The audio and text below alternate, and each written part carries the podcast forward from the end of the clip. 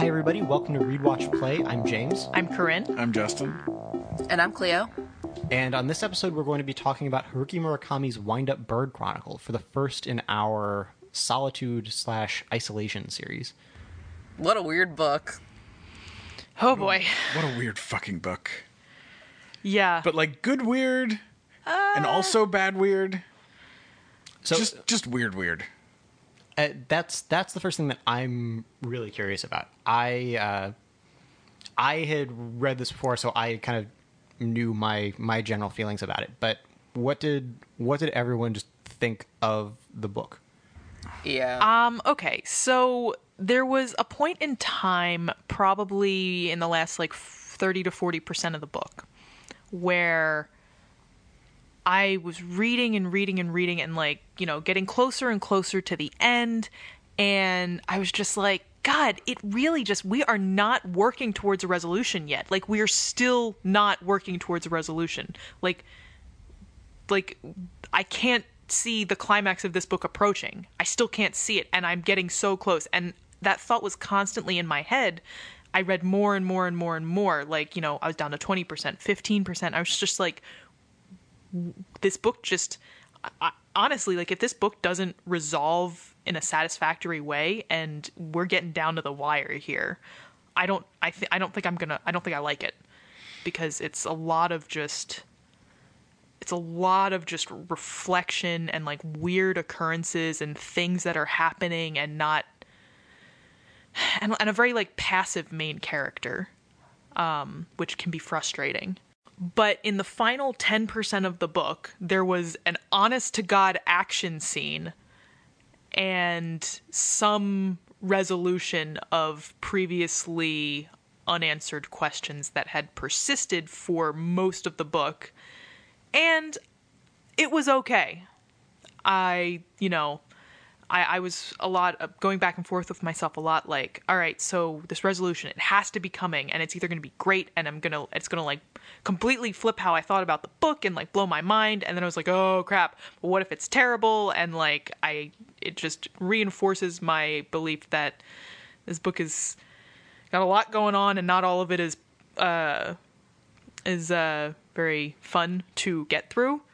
Um, but you know, I actually came down somewhere in the middle, which was it was okay. Uh, I can't necessarily say that I enjoyed the book. it was interesting. I don't think I would read it again, personally. How about you, Justin? I'm still so unsure about how I feel about this book. Um, I I think I can say definitively that I did enjoy it, but this is the kind of weirdness and just like this book is weird in a way that I understand a lot of, even just in its pacing and the way it's written, it, in a way that a lot of people would not necessarily enjoy, but it is kind of a style that that for whatever reason I, I get really into, um, which bodes well for me reading more Murakami in the future. But This is very much the way all of his books are paced. yeah, I do want to say, like, I was compelled to keep reading the book. Like, I did, I did want to read more and finish the story, but I, I can't honestly equate that to enjoyment of the book itself. So, um but yeah, and I the thing is, I was kind of half expecting there not to be a real resolution, um, just in general, which is probably why I was less like anxious about it. Like more or less the whole from what I have heard about Murakami is that the books just are very reflective and introspective and do not necessarily like storylines and parts and and threads and stuff will will pop up throughout and they'll seem important or they will be important for a while and then they won't really get resolved uh and so i don't know that just didn't the fact that that was a like the potentiality never really got to me while i was reading um but yeah i don't know i i think something that you had said off mic james when we were uh when we were setting up about the book making you think more like his books making you think more about yourself than uh than really the events that are happening in the book is something that kind of that really resonated with me. It wasn't something that I realized, but is very much, I think, what I was getting out of this book the entire time I was reading it.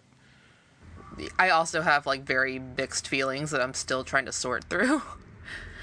um, mainly because I mean, like I can understand, and I, I don't want anyone to take this the wrong way. Anyone who like, really loves this book, but I can understand why like non-Japanese people who don't consume a lot of like Japanese media would love this book and be like, oh, this is what Japan and the Japanese people are like. They're just like really weird and they have these really weird thoughts. Like, I really enjoy this, not like this insight into this culture. because I've definitely talked to people who felt that way. Like, they thought that this book. And, and I mean, it definitely, I mean, the book definitely is very Japanese in some ways, but they kind of thought of it as like this prime example of like Japanese mindset and whatnot. And I never, I don't know. It's such a weird book, even for like, and given that like a lot of weird stuff, like a lot of weird books and like movies come out of Japan, this is still like really high, like levels of weirdness for that spectrum to me. Um, and I did like I, I know like like Corinne said, I really also enjoyed like I wanted to keep reading more to figure out what was going to happen even though this isn't really a book about like things that happen like the events aren't you know super dramatic a lot of the time a lot of this is just kind of floating from scene to scene and those scenes are not always super connected um like the timeline is a little bit funny and just he, the, main, character is kind of passive he's very much a character who kind of floats through things rather than chasing after them so I don't know. I don't know what my good read my Goodreads rating would be yet. Yeah, I know it's a lot of Murakami, in my experience, talking to other people, is the kind of thing where you either read it and you're just like, oh, this is really interesting and you want to do more, and you like it right away, or it's something that you're immediately just turned off by and the style is not for you, or it sounds like the thing that uh, a lot of you are kind of saying is that you go through it and it's interesting and you're not really sure if you want to commit to it yet because you can see that there is merit there but you also acknowledge that it is super bizarre and not even just in that like weird things happen but it is these are very atypically like paced and written books Yeah, there are a lot of stylistic choices that um, always to me seem like big no-nos. Like tense switching happened in the book, which I don't know if that's a trans like a, a translation thing between Japanese and English, but that was very jarring for me. Like he, it's told in the past tense for most of the book, and he switches to the present tense for certain sections of certain chapters, and very that was very jarring for me. Um, and then the other thing you always, you know, see is you know don't write passive characters. Like your your characters can be you know y- your characters can be can be weak or they can be despicable or they can be you know they can be any sort of negative adjective but if they're pat like passive characters are the worst sins in terms of like character types and that was also very very bizarre and at, at times very frustrating for me. Yeah and then you know chronology and then just whatever the heck was going on in the third book in terms of like sequences of events. Yeah. Just man. Yeah, so for some context for that, which is actually something that we we definitely should talk about, is uh, this book, not unlike his uh, later book, 1Q84, was originally published as three volumes, each published, I think it's like a few a few months apart. Um, and the English translation, uh, again, as with the the first edition at least of 1Q84, is one collected volume that is split not only into chapters but into three sections at which point all the chapters reset to preserve some of that idea of there being three books to it so the the first two put together are about as long as the third one just by itself Yeah. Um, the third one makes up like nearly half of the entire thing. yeah 46% Yeah. Um, and also covers the largest stretch of time, but also is definitely the most. Uh, I don't even know how to put it. it disjoint yeah, disjoint. I think is is the definitely appropriate. So just because it is the largest part of the book and it covers the most amount of time, there are other ones where you'll spend chapters and chapters and chapters all within the same day.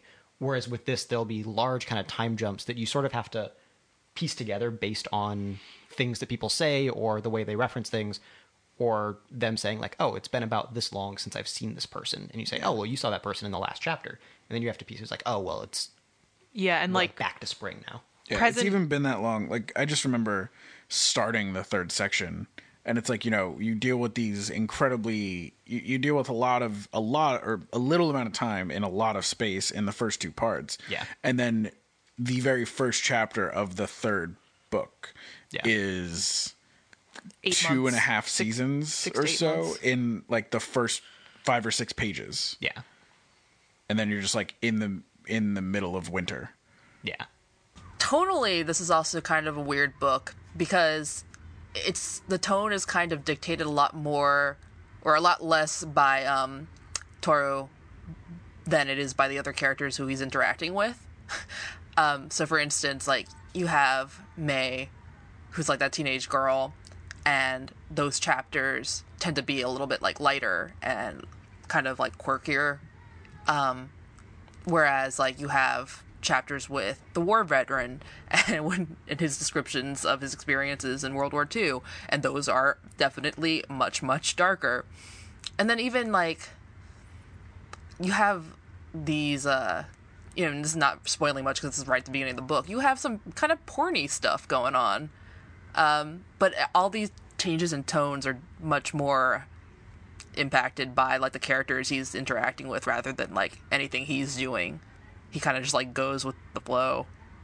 Yeah, I always think of the book as being, in a lot of ways, about the fact that Toru is not much of a character unto himself. He's really defined by those people around him, and I think that's so much of why he feels so lost uh, when kind of throughout throughout the book. That I guess we can get into a bit more in the spoiler section.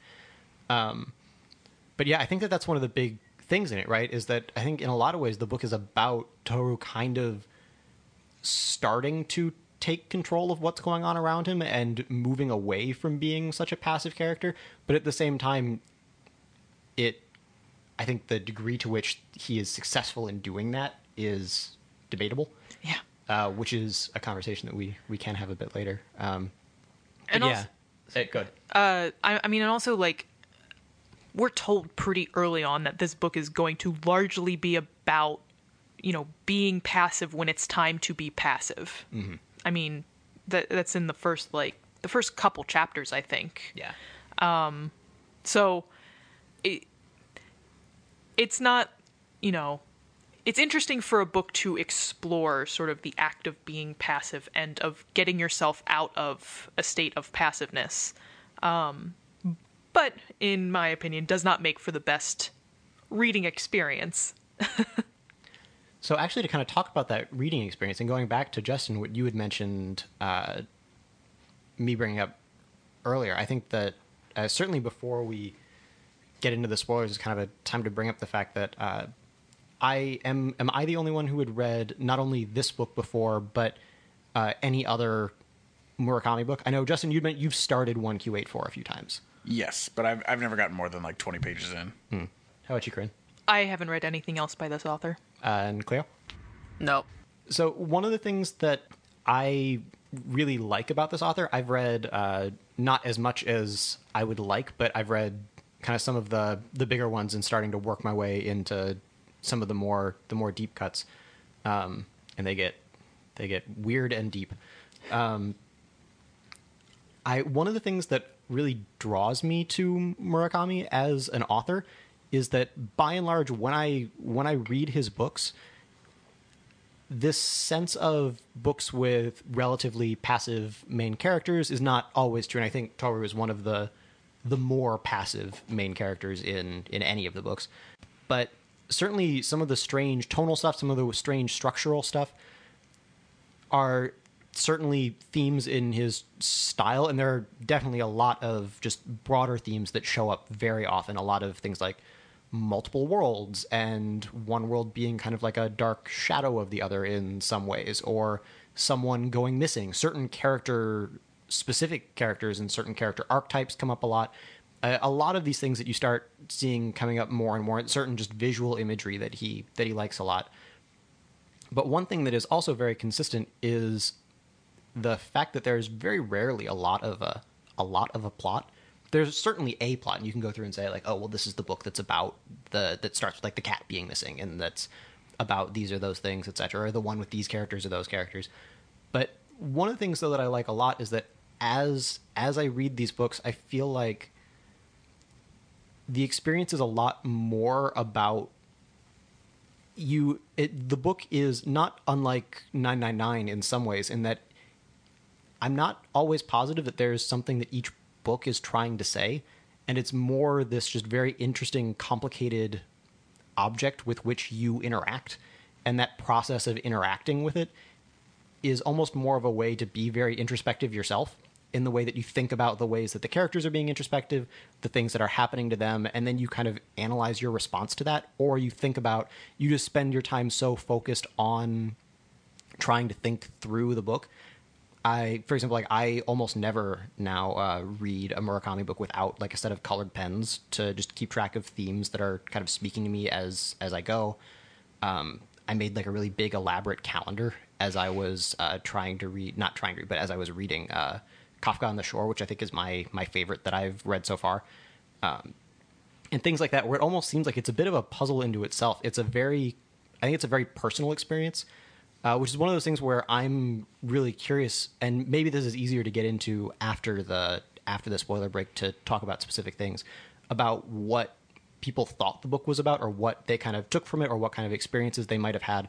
Since i think that that's one of the things that is really special about his books in general is that they are so strange and they don't really have that like very clear cut path or story or moral and in a lot of ways really that kind of traditional kind of rising action climax that Corinne you were talking about earlier you felt like you were looking for this climax and this one does kind of have one but some of them they they just do not um, and I think that the way that you kind of interact with that is the thing that I really think is interesting, and one of the things that I always like to ask other people who are reading Murakami. Um, I think it's one of the things that I like a lot about this one is just uh, again much very much like some of the other ones. It's it feels like an appropriately bizarre and complex puzzle with which to interact that gets you thinking about yourself or looking at the ways that you're doing it. And you just find yourself just very focused on trying to understand like what are these characters talking about? Um, like what's going on, et cetera, et cetera, and trying to like follow those themes through and see what ones play out and see what ones you think play out that someone else thinks don't play out, and realizing the points where you've actually put a lot into the book and to connect these dots that maybe is or isn't there. Is that something that anyone thinks they could talk about without going into spoilers, or should we? Um, I mean, I guess I'll say that just on the topic of solitude itself, I mean, specifically reading this book and reading it through the lens that we're thinking about it as part of this larger topic, um, it it led me to the conclusion, or at least the uh, the proposition that passiveness is a key component of loneliness. Um, that you know solitude and isolation are things that are very separate from each other but also very separate from loneliness because there can be there can be purpose and activity in solitude and loneliness um, which i think if we had ended up playing firewatch for this cycle would have been very much um, exemplified mm. uh, the sort of like you know being distracted from a lack of of human interaction um, but it seems to me that loneliness is something that happens when you're forced to dwell on your separation from others. So so I thought that was interesting. yeah, I which is great because that's not really something that I had ever been like the prime thing that I'd taken from a reading. But everything else that you were mentioning, I think, is going to be pretty heavily tied in with spoilers. I say I think that's the really hard thing because to really talk about the things that made you think something or another gets into yeah, that a lot. That's I'm mostly struggling with coming up with something that isn't too spoilery. Makes sense. So should we should we transition then? Was there anything else that uh, anyone wanted to say pre spoiler break? Uh, all of us are seem to be pretty ambivalent about this book, but I think I would honestly say that everybody who everybody should give Murakami a try. It may not Wind Up Bird may not necessarily be the best one to be the first Murakami book you you give a shot, but I think it's it's worth uh, it's a catalog that's worth trying to dive into. I definitely don't regret reading the book. Like, you know, I, I, I like that I could, you know, read it and there was a lot of interesting stuff and a lot of thoughtful stuff in the book. And that, I think that was valuable. It was a valuable book to read.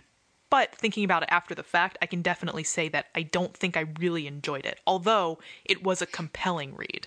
So, you know, take from that what you will, but I think I'd actually like to read something else by Murakami with a more active protagonist because it seems to me that that's probably the thing that put me off the most, although it also led me to my most interesting, you know, conclusion.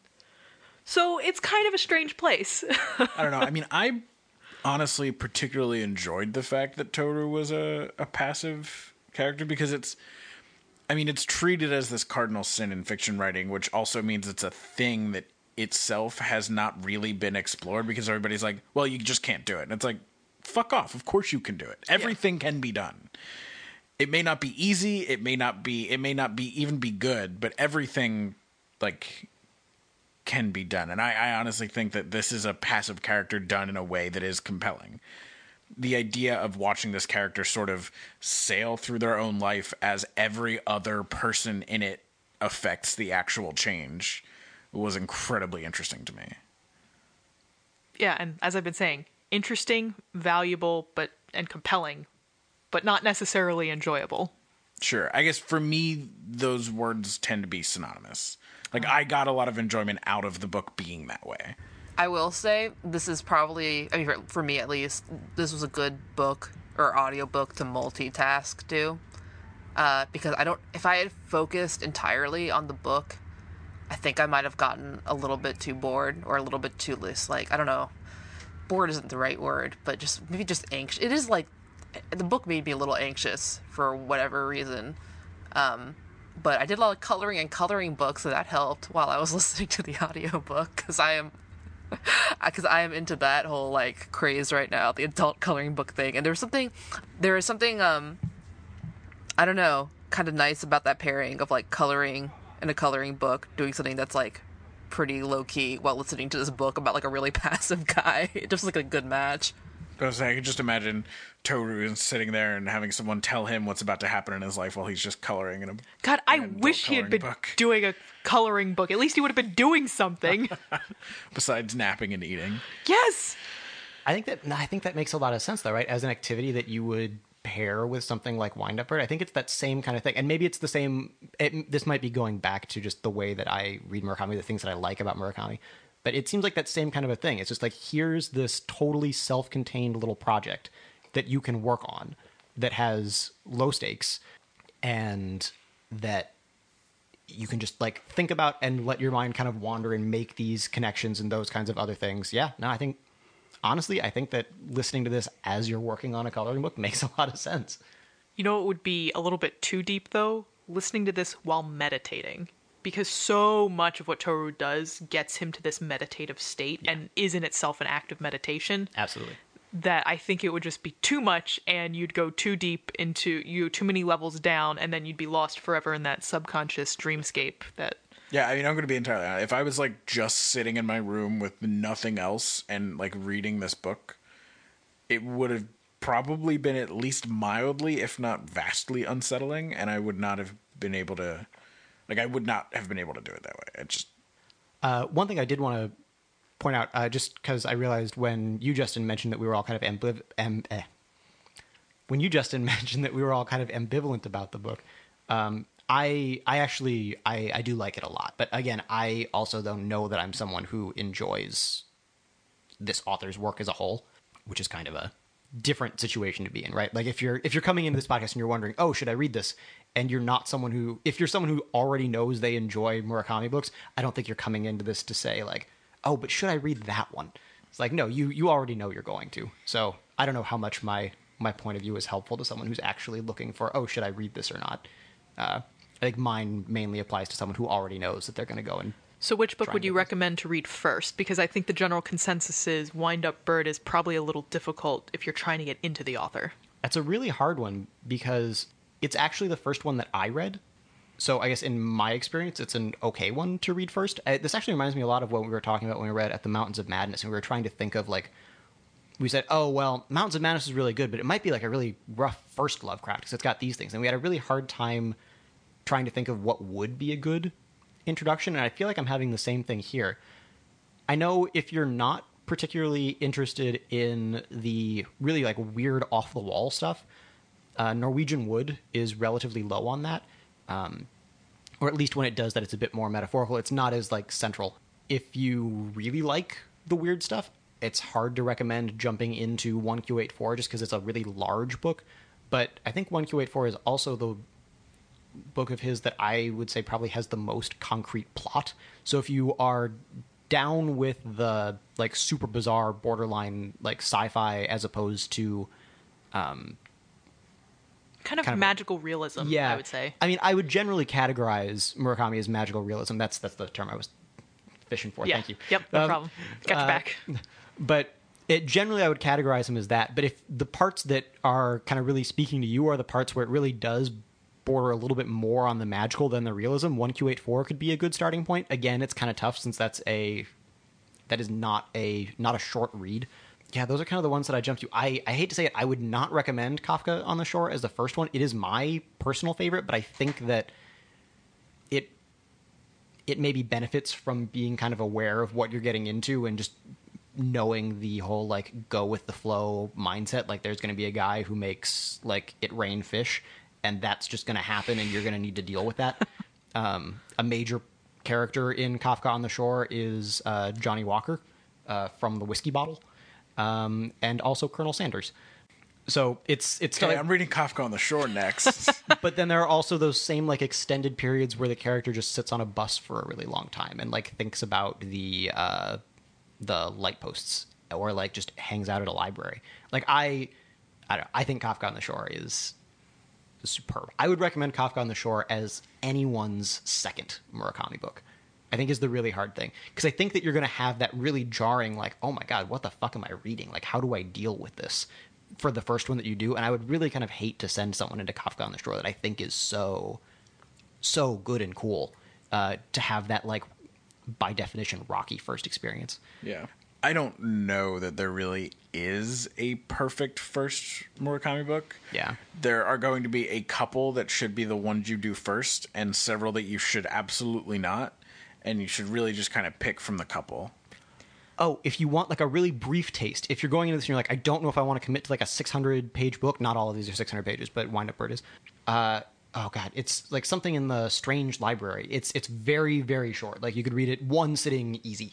So if you're looking for just like a weird little taste, that one goes way off the deep end. But if you are looking for just like a tiny bit of what the weird elements of these books look like, that could be a good one. What is it? It's something in the Strange Library. Hang on. I am assuming that The Strange Library is a collection of short stories written by Murakami. Uh, No. Uh, it's literally just called The Strange Library. Um, it is one single story about a kid who ends up like trapped in a library by like a goat man. Great. Already into it. I don't think I'm the. sorry, sheep man. Oh, okay. I don't think Oh, that. fuck that. No, I'm out. Yeah. I don't think that the the weirdness is what put me off of this book. But it's also it's hard for me to point to a single thing and say this is what ultimately prevented me from being able to say I enjoyed this. Um, my guess is it's the passiveness of the character, but again, there was a lot of value in that. So who knows? Yeah. I, I mean, I feel like this book is almost a perfect storm of you being like, just kind of. Yeah, yeah, it was just kind of like everything combined sort of it was interesting but just not there was too much. There were too many too many things happening. But it definitely wasn't the strangeness. I like I like magical realism, so it was cool. So, sounds like the consensus try Murakami. Maybe not start with this one, but if you want to, fuck it, go for it. Yeah. Yeah, and I then mean- read Kafka on the Shore next. Me personally, I'd say go ahead and start with Wind Up Bird. Yeah. Do it. So, with that, we are going to be announcing our next series right now, which is really exciting. So it's going to be psychological horror. We are going to be reading Stephen King's The Shining. We are going to be watching Jacob's Ladder, and we are going to be playing The Evil Within. This is specifically because Halloween will fall sometime in the middle of this arc. So this is quote unquote our Halloween arc. You know, with the amount of time between episodes, it's it's really hard to have like a specific Halloween episode. So start getting ready for that now. Yeah, it's gonna be 2 August. months of Halloween, guys. longtime fans will remember that I was unable to actually get through the first chapter of Until Dawn last year. So, but I'm excited. There's a lot of stuff that I wouldn't normally go out of my way to to do, which which I guess is the point of all this.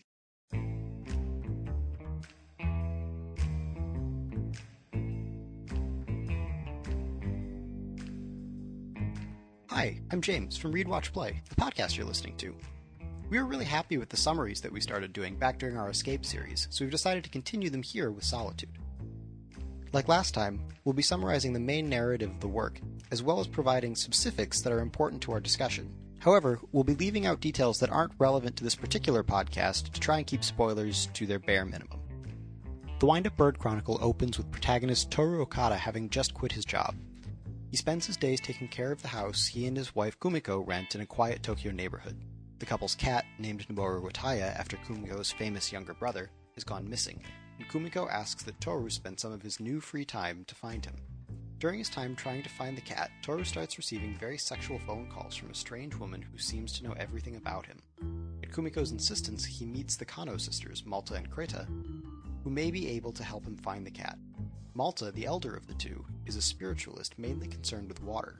Her sister, Creta, describes herself as, quote, a prostitute of the mind, end quote, and starts to appear in Toru's dreams after revealing that she was raped by Kumiko's brother Noboru Wataya. In his attempts to find the cat, Toru also meets May Kasahara, a teenage neighbor from down the block, and the retired Lieutenant Mamiya. Lieutenant Mamiya first visits Toru to pass along a gift from their mutual friend, Mr. Honda, who has recently passed away. While visiting, Lieutenant Mamiya tells Toru about a secret mission he went on with Mr. Honda during World War II, during which their commanding officer was skinned alive, and Lieutenant Mamiya was thrown into a dry well where he sat starving for days before Honda was able to find him. As the days go on, Kumiko starts to work late more and more often without explanation, until one day she simply does not return home. Shortly after, Toru meets with Noboru Wataya and Malta Kano, who reveal that not only does the cat seem forever lost, but that Kumiko has been having an affair and wants to leave Toru and return to her family. Toru, however, does not trust Noboru Wataya and is convinced that there is more to the story, but is unsure about what to do. He spends his time talking with May Kasahara and sitting at the bottom of an abandoned well on a nearby property. One day, while Toru is sitting at the bottom of the well, May Kasahara closes off the entrance, leaving him for days in total darkness. As he sits, he is transported to a strange hotel where he meets the mysterious woman who's been calling him, but is unable to see her. Before the two can talk much, Toru is forced to leave through a portal in the wall but is left with a strange blue mark on his face. After his experience in the well, Toru starts to wander the city, where he finds a singer who he saw perform at a bar years ago. He is convinced that this man has some symbolic relationship to Kumiko's disappearance and follows the man back to his apartment, where the man attacks him with a baseball bat. However, Toru manages to take the bat and proceeds to beat the man with it, possibly to death. Toru returns home with the baseball bat. Sometime later, Toru returns to the spot where he saw the performer and encounters Nutmeg, a woman who performs some kind of ritual for wealthy women, who offers him a job. Over the next several months, Toru begins helping Nutmeg perform her services in exchange for extremely generous compensation. Cinnamon, Nutmeg's mute son, takes care of Toru, bringing him groceries and preparing his meals, while Toru spends more and more time sitting at the bottom of the abandoned well. During this time, May Kasahara leaves home to work in the mountains, and the cat, who Toru renames Mackerel, returns. One day, a man named Ushikawa appears, claiming to work for Noboru Wataya. He says that Noboru Wataya wants Toru to break off his involvement with Nutmeg and Cinnamon, and, as a show of good faith, offers to put him in touch with Kumiko via Cinnamon's computer. After their conversation, Toru is still not convinced that Kumiko is acting of her own free will and becomes even more determined to find her. He returns to the bottom of the well and is once again able to visit the strange hotel. This time, he is able to confront the mysterious woman and tells her that he believes that she has been Kumiko all along, and that she is imprisoned in the room by her brother Noboru Wataya. As they talk, a dark force enters the room and attacks Toru with a knife. Toru fights the force off with the baseball bat that he used to assault the performer and is able to free the woman from the hotel. When Toru reawakens at the bottom of the well, he finds it has somehow been restored to prosperity and has begun to fill with water. Unfortunately, Toru is unable to move and begins to drown, but is saved by Cinnamon. When he awakens in a hospital days later, Toru discovers that around the time of his incident in the well, Noboru Wataya suffered a stroke and is now in a coma. A few days later, Kumiko pulls life support, killing her brother. She is sent to prison, but Toru resolves to wait for her.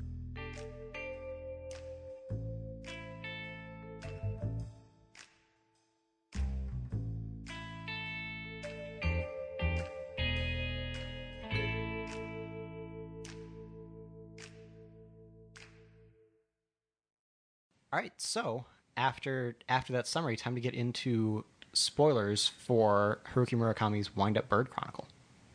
Okay, so I, I guess there's one question I want to put to the group, which is a super general question that I actually feel like I've never asked about anything we've we've like read or watched or played or whatever, uh, and then one pointed question for Corinne.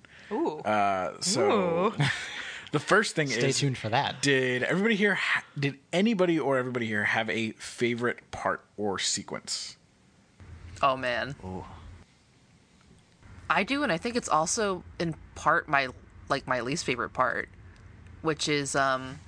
All right, I already love this. Let's hear it. So, I I mentioned this I think like in the last episode or maybe a few episodes ago that I'd gone to the World War II museum in New Orleans, and that's like a very like American only like point of view of World War II. Um, so I've had World War II on the mind for a while, and so when Lieutenant Mamiya kind of shows up, and pretty much, I mean, like just, this book is a lot of like kind of characters showing up and telling really long stories about their lives, kind of mostly unprompted. Um, and and Toru just kind of being like, okay, like tell me the story, and then to like stop the story, and he's like, wait, are you gonna tell me the end of the story? Um, but like yeah, Lieutenant Mamiya describes. Um, I, think it is partly he tells it, and then partly he also like t- um explains it in a letter that he sends. Right, it was like half and half or about, or it was kind of like told in two different ways, but um, his experience during like the Japanese occupation of Manchukuo, Man- Manchukuo, um, was pretty. I mean, like that was very very gory and unsettling in many ways and the description i mean that was like also just like a really good piece of writing because it was so descriptive and so disturbing because he's describing like watching one of his like fellow soldiers be skinned alive um for information that this is like not going to be given up and then it's not only that part, but it was like after having watched this horrific thing happen, he gets tossed down to the bottom of a well, right? Is a well also there? Yep. Yeah. Yeah, and he's just like hanging out at the bottom of a well, like injured because it was like a long drop, uh, thinking about shit and like seeing the sun kind of hit on bottom of the well only like for a brief moment during the day and then the sun's kind of gone and he's in a dark well again. And that whole i don't know that whole like section of the book for some reason i think because it was pretty different from the rest of the book so far like it just suddenly turned into this like world world war ii narrative was really it got to me because it was just so gory and like horrific but so well written and so like kind of startling because it had kind of come out of nowhere like i was not expecting that to happen um, it was both kind of like my favorite and my least favorite part because I was kind of really unnerved by it. I gotta say, uh, that was the f- that was the first thing that came to my mind as well when Justin posed the question. Um, was specifically the the Mongolian section of the book. Um, that was the first thing that popped in my head, and I go with my gut a lot. So that's my answer. I I mean I well James I'm gonna I'll close out. yeah, it's kind of tough. There's a there's a few moments that like I I really that I do really love. That's that is like a a great one. For whatever reason, one of the parts that always really sticks out in my mind is the the very brief bit where Toru f- sees the the guy from the bar again and follows him to his house and ends up just like beating the shit out of him with a baseball bat.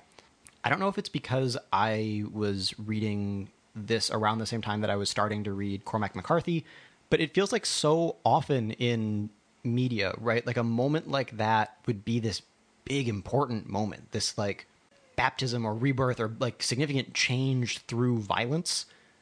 And that in this book it's it's not. It's just kind of a thing that happens. Yeah, exactly. It's it's this big moment that feels like it ought to be really important. And I, I think in a lot of ways it, it is, but the book just doesn't really go on to deal with it, right? Like this isn't this isn't the moment that Toru like takes control of his life or becomes less passive or starts doing these things or anything like that. And you could tie stuff back to that in a lot of ways, but it really seems like it's he goes through and he gets this gut reaction and it's one of those few moments he describes like this fight that he had with Kumiko's father like way early on in the book like around when they got married and that like normally it's you get to see he's normally this very passive guy and then just every so often he kind of boils over and does something and then that affects this change in his life. And this time it didn't right? Like he's just frustrated and for whatever reason he associates it with this performer because it's the guy who he saw the day that he knows that kumiko got her abortion. It goes through and he just goes and he follows this guy home and beats the shit out of him.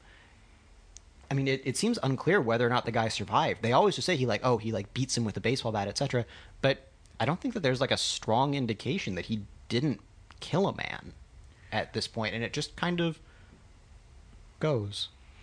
I also I realized that uh, earlier when I said um, at that the the very end there's like a scene of of action finally that I had been counting that scene as a scene of non-action and mm. I was like, "Oh, does that mean that there was another action scene?" And I have to say, I don't I don't really think of that moment as an action scene. I'd agree. Uh, it because the, the fight is something that happens to him. He doesn't choose it. It's just a thing that happens and then he goes along with it. Yeah. Like a dummy. Well, and I would say even then, not only does he go along with it, I mean, he kind of picks the fight by stalking the guy. Um, but then I would say or even by more walking though, into his house, just by walking in, he could have not. He could have not. He could have done so many things differently. Yeah. Well, and that he then after he gets the bat from the guy, just beats on him for a while. You know, he could have stopped at any point there. It, yeah, it's. I the I, I think that's the thing that I like so much about that moment is that it feels like in any other book, this would have been like this really significant moment for the character. And I think it ends up being like a significant moment for other reasons, but I think largely a lot of its significant comes from the fact that he gets the baseball bat and from there on he has it and that this is like his his weapon this like say representation of his potential for violence. A totem. Yeah. And so through that it is significant and through that it's but it's a it's not that this is a character trait that we were unaware of before, right? Where we know that he has every so often hit this point with someone and and gone too far, or has kind of become more active and taken this more active role in his life and said like I'm not going to deal with Kumiko's father anymore. Like I can't deal with this family, and after that they just never talked again. It it's such an I for me it's such an interesting, fascinating moment and it's the one that I feel like I come back to most often. And there's a I think there's a million of those fascinating moments in this book, but for whatever reason this is this is always the one that I that I return to. Not because of what it is, but because of what it isn't. So it looks like between the two of us, we have four moments because that one was mine.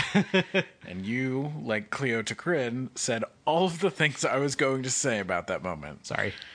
Um, I, I mean, I in order to just to have something else, although related to to the other, is that I think it's really interesting to me that this book is almost a vehicle to hear the stories of these other people that are not Toru. Like this this book is his story, but arguably the most meaningful sections, like ind- individual sections of the book are other people's stories.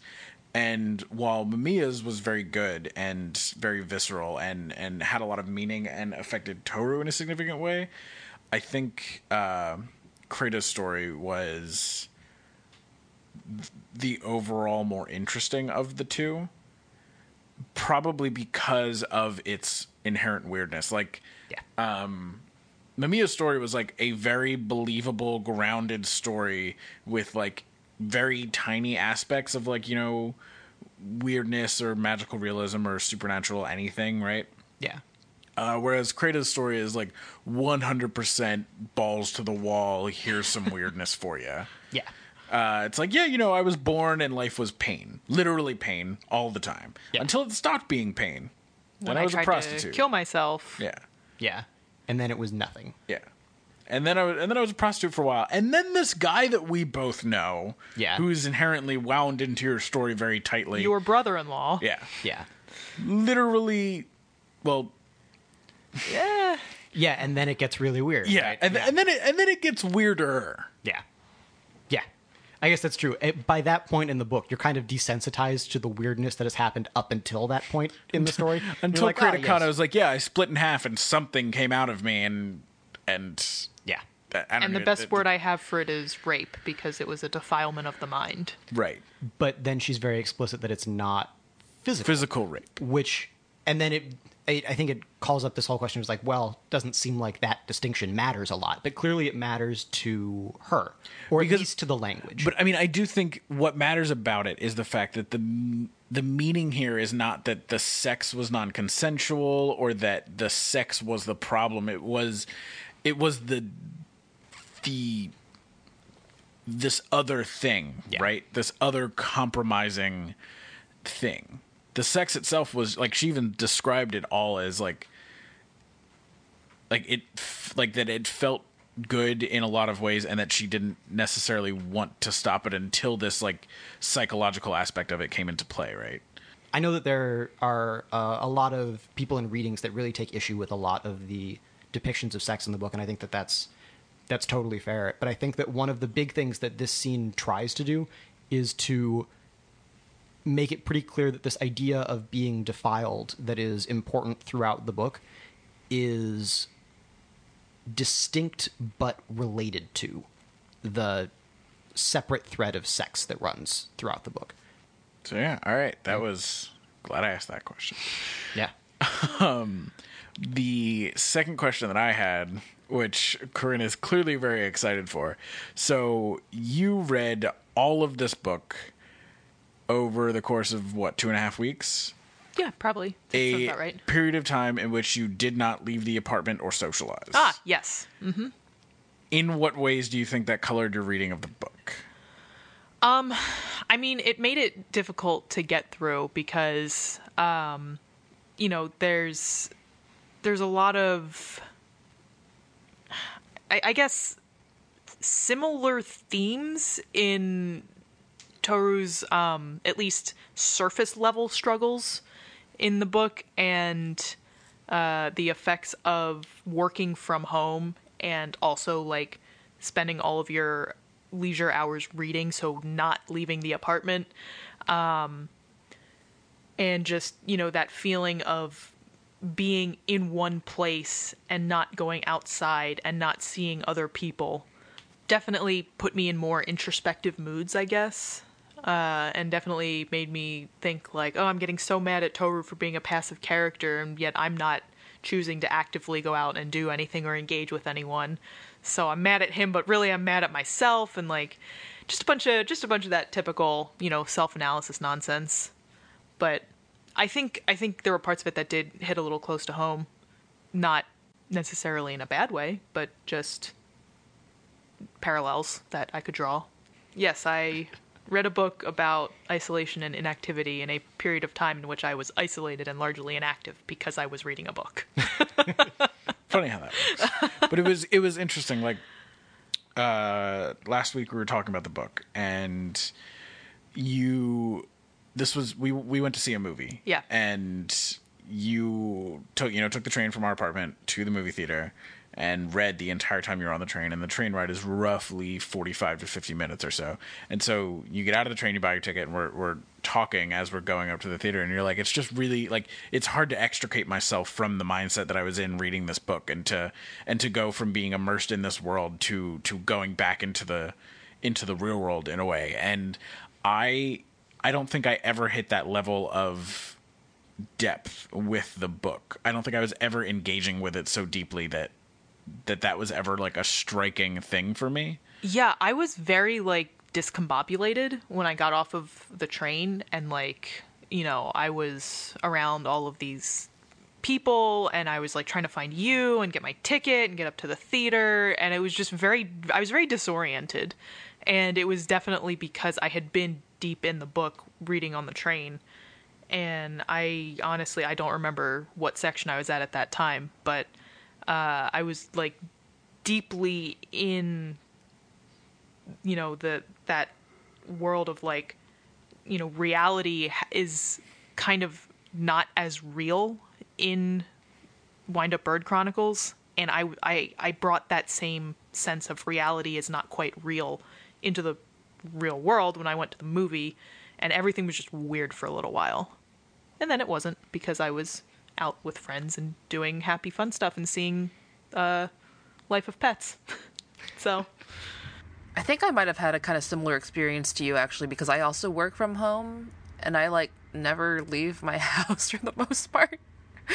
um and so yeah, it's like it's weird to see like his kind of I mean, he spends so much time so much time at home or just like kind of like out in that alleyway talking to May. Um that it's just it's hard to if you do stay home a lot and you don't like if you have a period of time where you're not really seeing other people that often or people at least like outside of your immediate family it's kind of hard not to see like your own life reflected in him and since he's not like a super likable character that doesn't always feel great especially i don't know like and when you i don't when you're alone or like kind of at least like not necessarily like alone like you don't have any interaction with other people at all but like kind of daily the majority of the time you spend you spend kind of like in your own head then it is kind of easy to almost slip into this weird unreality where certain little things take on a much bigger significance and big things don't really seem to happen at all which is very much kind of like this book. It's like little things become really big because that's what he's focusing on or that's like what's being presented to him. And like these large things by like just don't usually happen.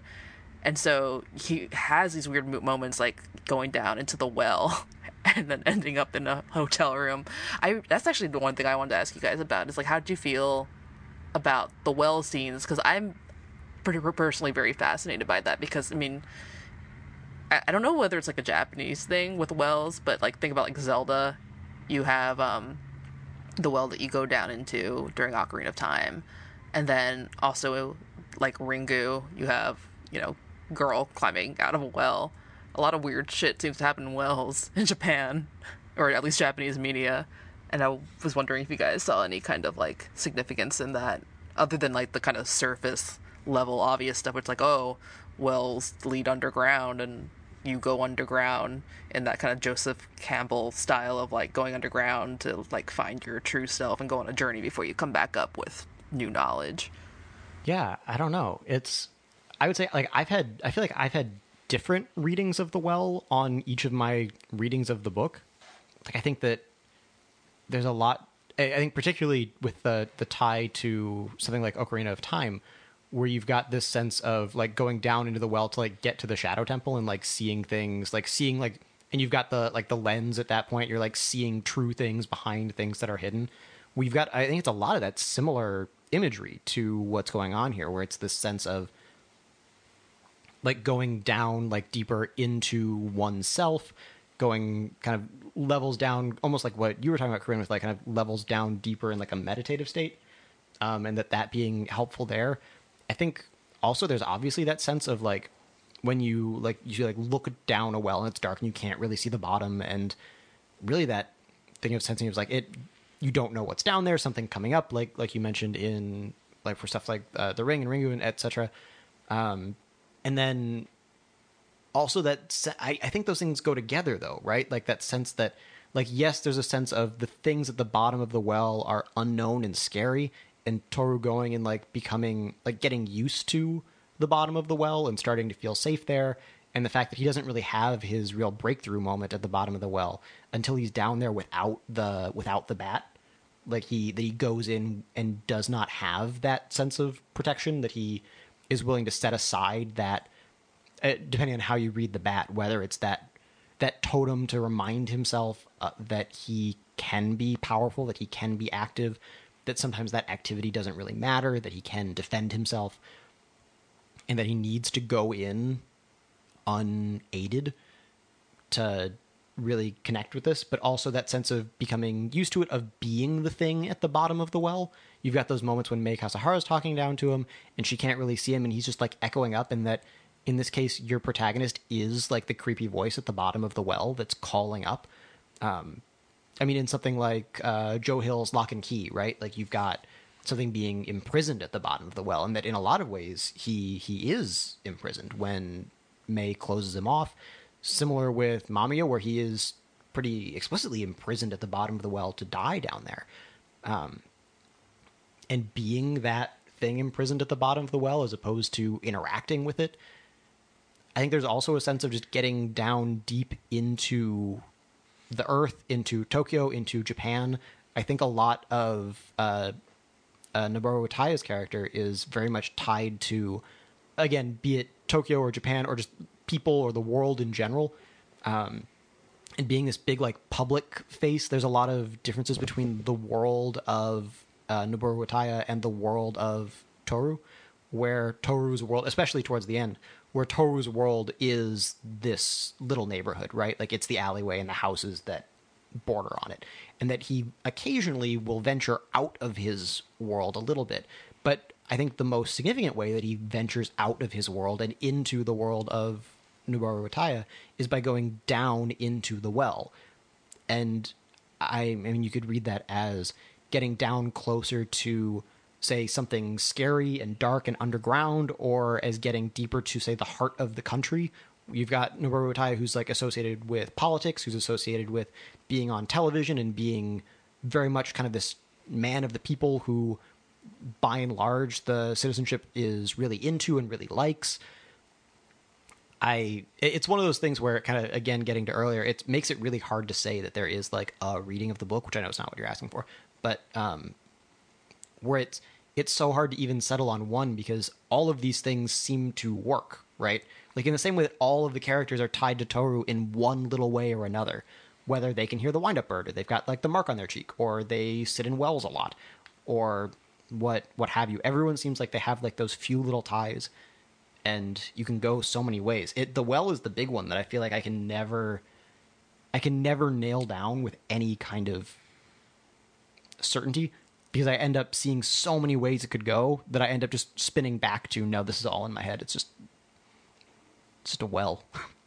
The well also seemed to be the lowest state of activity. Like the the literal like the least amount of effort that Toru could put into living his own life Sure. was sitting at the bottom of the well. Because again, I a lot of my thoughts on this book ended up being about passiveness, um, and you know, all, like it's not even that he spent the whole time in the well thinking about things. He spent a lot of time just sleeping down there, and or sitting awake, but specifically not thinking of anything and then he would think about things and then May Kashihara would come along and be like, "Hey, you done thinking yet?" And, and he'd be like, "No, no, nope. I really haven't thought of anything worthwhile yet. Still got to think about more stuff." And I'd just be like, "God, I hate you so much." And at the same time, though, I'd argue that like the times that he's in the well is also when he is most active.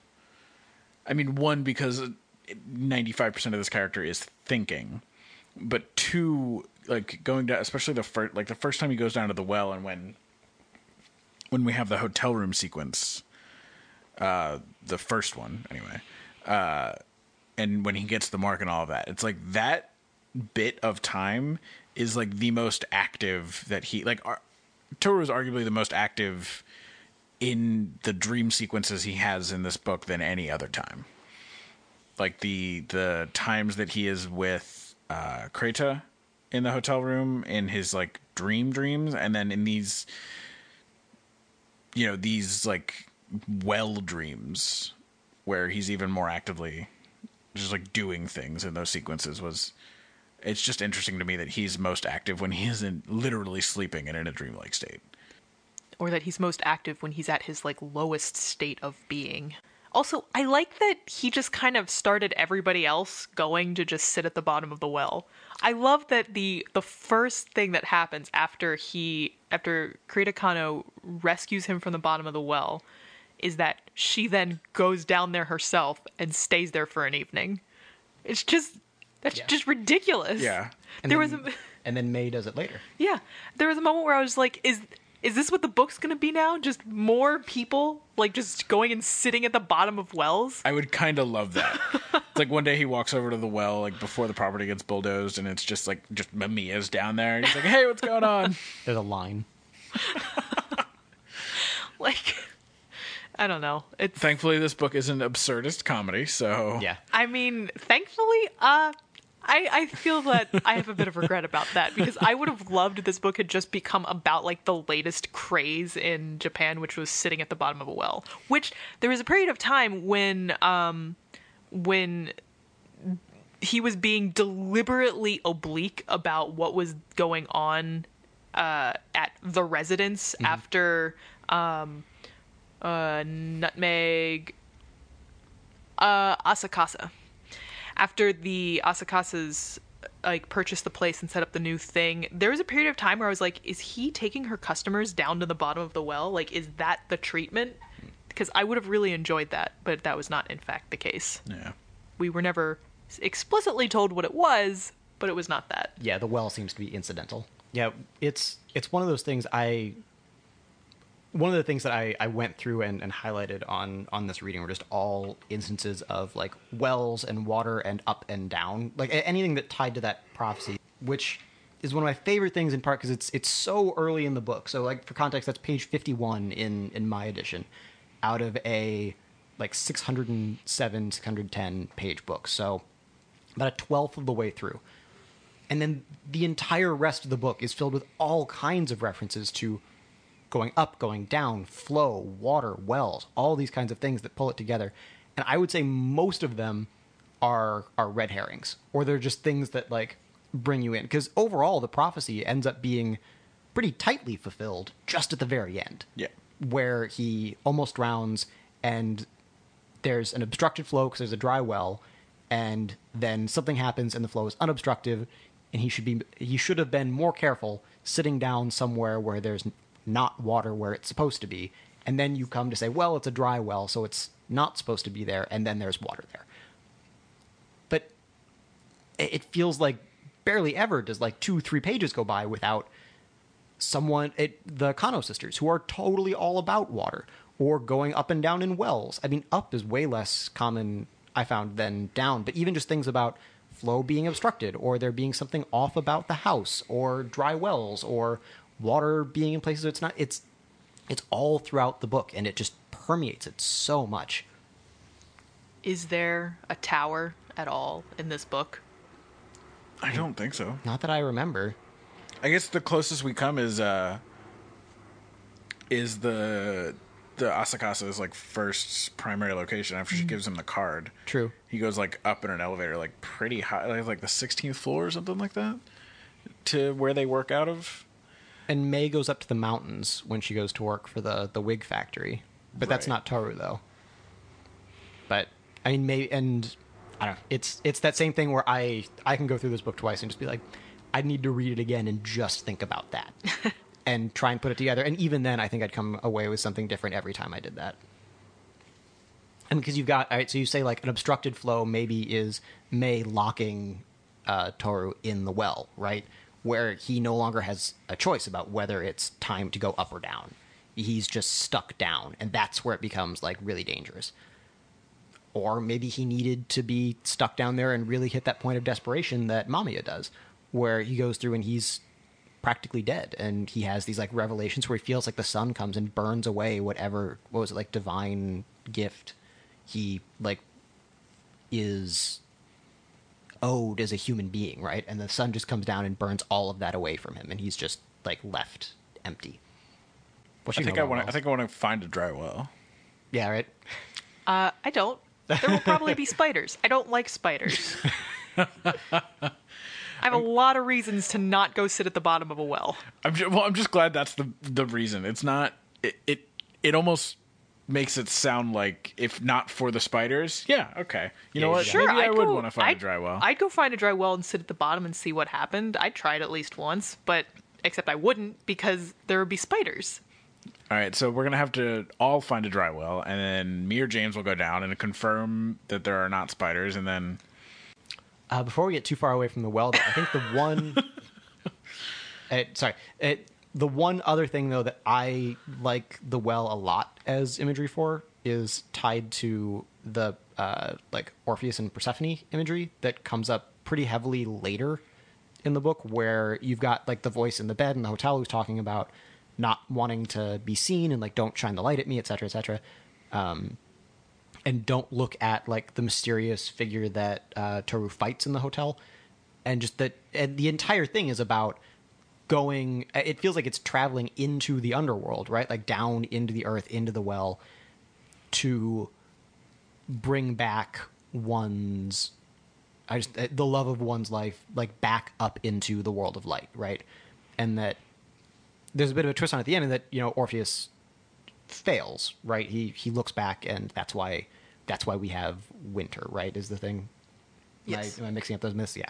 Um, but so we've got a lot of those, and I just that that imagery comes up towards the end. I I like that a lot because that's one of those things where I feel like it's the kind of thing where the imagery is there throughout, but you don't link it to that until the very end there, and then you get the sense of going down. And I mean, music is always big in Murakami books, but you've got even just say like the like the whistling waiter and stuff in that sense of like music as you're as you're going in to get through various guards and working your way into the underworld and some sort of a a battle with whoever is ruling there to then go and bring back you know the person who you care for. I i like that a lot as one of those things where you don't you don't get the stuff that really flags it until the very end but then you go back and you think about the rest of the book and you can kind of say oh yeah no it is kind of there the whole time. It's just there so lightly that you don't necessarily pick up on it until until it gets very very direct uh, I feel like the other one that does that for me is uh, atom bombs. Um, a lot of this sense of splitting something in two that creates this dark force that leads to massive destruction, um, and that Noboru Wataya is kind of escalating that in that sense of well, before you could do that and hurt like one person or a few people, and that as he becomes more powerful, he can hurt many, many people. Um, and just that the the Nagasaki bombings are brought up a few times, and the the tie to World War II, and just that that constant association of kind of like the his process of like quote unquote like defiling a person being so tied to splitting them into um, and then you know the sense of like say splitting an atom and releasing kind of this darkness, and that that's that's the power that he has um, is something that I I had not really picked up on until until this reading, um, but was another one where I liked a lot that I didn't put that together until towards the end um, when they start talking about wanting to spread that and make it more destructive and hurting a lot of people, and that it comes from pulling this energy out of the act of splitting someone splitting someone in two. But again that you can go back and say it's like oh no this whole sense of splitting someone in two and these references to world war ii and and the bombings at the end of it um, kind of have been there the whole time which is something that i i like a lot Seems like a lot of things are there the whole time. Like, I, I think I got really frustrated a lot for like for a character who does a lot of thinking. Um, Toru doesn't seem to draw a lot of conclusions. no He just like, God, it's like when BuzzFeed pr- like posts all those like those like series of gifs, and it's always just like, because they're always like, you know, when blah blah blah blah blah Yeah. reaction gif and then no contextualization or no conclusion drawn drives me nuts sorry i really hate buzzfeed gif articles um but the point is is that uh you know or when writing an essay for example people always say okay yeah you can pull a quote in from a source but then you have to like contextualize it. You have to do something with it. You can't just plop it in there and hope that everyone gets it.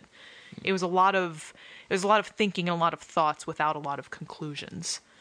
Um, so it, it feels to me that's why there's so many different ways to read all of these things and that occur and so many ways to think of them as different kinds of metaphors because Toru himself and therefore you know the narrator doesn't try to make any statements. He just kind of says a bunch of things and then you can interpret them different ways. Mm-hmm. So it's both interesting because of all the different readings that can occur and frustrating because it god just contextualize your your your thoughts. Draw some conclusions. Don't just sit there and let them happen to you again passive character frustrates me Well, to bring up a different kind of character in the book, you've got, say, Toru, who's extremely passive, but then you've got someone like Cinnamon, who I know you'd want to talk about. Oh my God. Corinne, who is almost a bit too good at jumping right to conclusions, perhaps without the work necessary to reach them that Toru seems so cinnamon is in. the worst character in this goddamn book he is garbage. I hate him. He can't speak is extremely attractive always perfectly addressed moves with smooth elegance is uh perfectly good at communicating what he is trying to say or what he wants without using any words and with using sign language as just sort of a front for his ability to just kind of inherently communicate. Um and he is good at literally everything. Um the book goes in like makes a very big point of saying that cinnamon is can just read up on something and then immediately understand it and with just the bare minimum of actual physical practice to get the like the motions down is then like a genius at it he's this way with playing the piano which is garbage. He's this way with like fixing maintaining and improving cars. So like vehicle mechanics. He's this way with um computers. But not picking passwords. yeah. Oh my god. Passwords are all like what Zoo- three letter words. and what was the other one? Oh, I don't remember. God i just I just remember reading that and thinking that was thinking that was very funny. definitely like got the sense that he had designed his own operating system. Like that's what Toru was trying to get at. Like, oh, it was a labyrinth of Cinnamon's own design. Mm, he made his own operating system. Like, it, it, he's such a Mary Sue, and like I hate to say it, but he is. He's just good at everything. He has no reason to be good at everything. He's like really attractive, really slim and slender and elegant and perfectly dressed all the time and always has like a really like friendly, like helpful disposition and loves doing all of the housework and like cleaning. It's just that's just not realistic. Do you think that maybe instead of being a Mary Sue, he's meant to be a foil for Toru, who seems to be trying to inhabit the same world, right? But is just not doing as good of it, right? I Like he's guess- trying to be very self sufficient. He's trying to be that very kind of like relatively domestic, I guess would be the word, where it's it is taking care of the house, it is cleaning up everything, and that's what he was doing with with Kumiko, and that now he's just seeing Cinnamon with Nutmeg, and that Cinnamon has like elevated this entire thing to like an art form. Yeah, I guess Mary Sue's the wrong term. I mean, it gets at the the nature of the character, which is unrealistic perfection, but not the intent, which is self-insertion. So, sure, I'm I'm sure Cinnamon is there for a reason and, you know, serves a purpose and everything. And like I was I was okay with him uh for a for a little while and I really really loved that moment at the very end of his two backstory chapters which you didn't realize were about him Yeah, I- until the very last line and like I did a I did a mental double take and I was like oh holy shit wait that's cinnamon like that was a wonderful moment Yeah. like from just a reading standpoint um but when it started going into like you know he was he's great at the piano and he's great at mechanics and he's great at designing his own operating system i was just like no. And you just magically do everything. You just no. Just fuck off, cinnamon. The other password is sub. yeah. A plus. Interesting point though. When I was uh, reading about cinnamon and like his like perfect ability to communicate, um, just bear with me here. It reminded me of um, Genie, the I guess they called her. Didn't they call her like the wolf girl, or like the the the girl who was found who had no language because Oh, sure. her her parents had kept her in a state of like deprivation for her all of her formative years. Anyway, I had an occasion where I suddenly became very interested in this topic and read basically the entire Wikipedia article, including all like offshoots about Genie. It took a very long time. There's a lot of stuff. But one of the things that um, came up when I was reading that is that people who knew her constantly said that she had an like un like in a a supernatural ability to make her wants and needs known without vocalizing anything. Like she would look at something that some stranger passing down the street was holding and they would like walk up and give it to her. Which reminded me of Cinnamon in Yeah, his like unearthly way or like his unnatural way of communicating. So that's neither here nor there, but it was just an interesting connection that I, I thought of when I was reading. I wonder if it's intentional. I have no idea. Yeah. All right. So with that, I think that's going to be our our episode for Wind Up Bird Chronicle. Um, definitely come back for our next episode where we're going to be discussing Lost in Translation, and then after that, going into Gone Home, which I know everyone is really excited about, and then pulling it all back together for our topic for the series, where I'm positive we're going to come back to Wind Up Bird because I noticed that uh, throughout all of this, we didn't touch on solitude or isolation all that much. I mean, I know Corinne, that was your your main reading for it, but I'm really excited to see how this works together with all the other ones. I think this is absolutely a book with a lot of that like solitude and isolation in it. I'm really excited to compare that to. I'd say especially Lost in Translation. Oh yeah, yeah, yeah, absolutely. I'm really interested to juxtapose it to Gone Home though, because like s- off top of my head, I can't. The parallels for me, I I can't see any. I guess. Yeah, I feel like with Lost in Translation, it's like there's that big Very difference clear. between yeah, exactly. But uh, so I'm really excited for that. It's gonna be good. Yeah.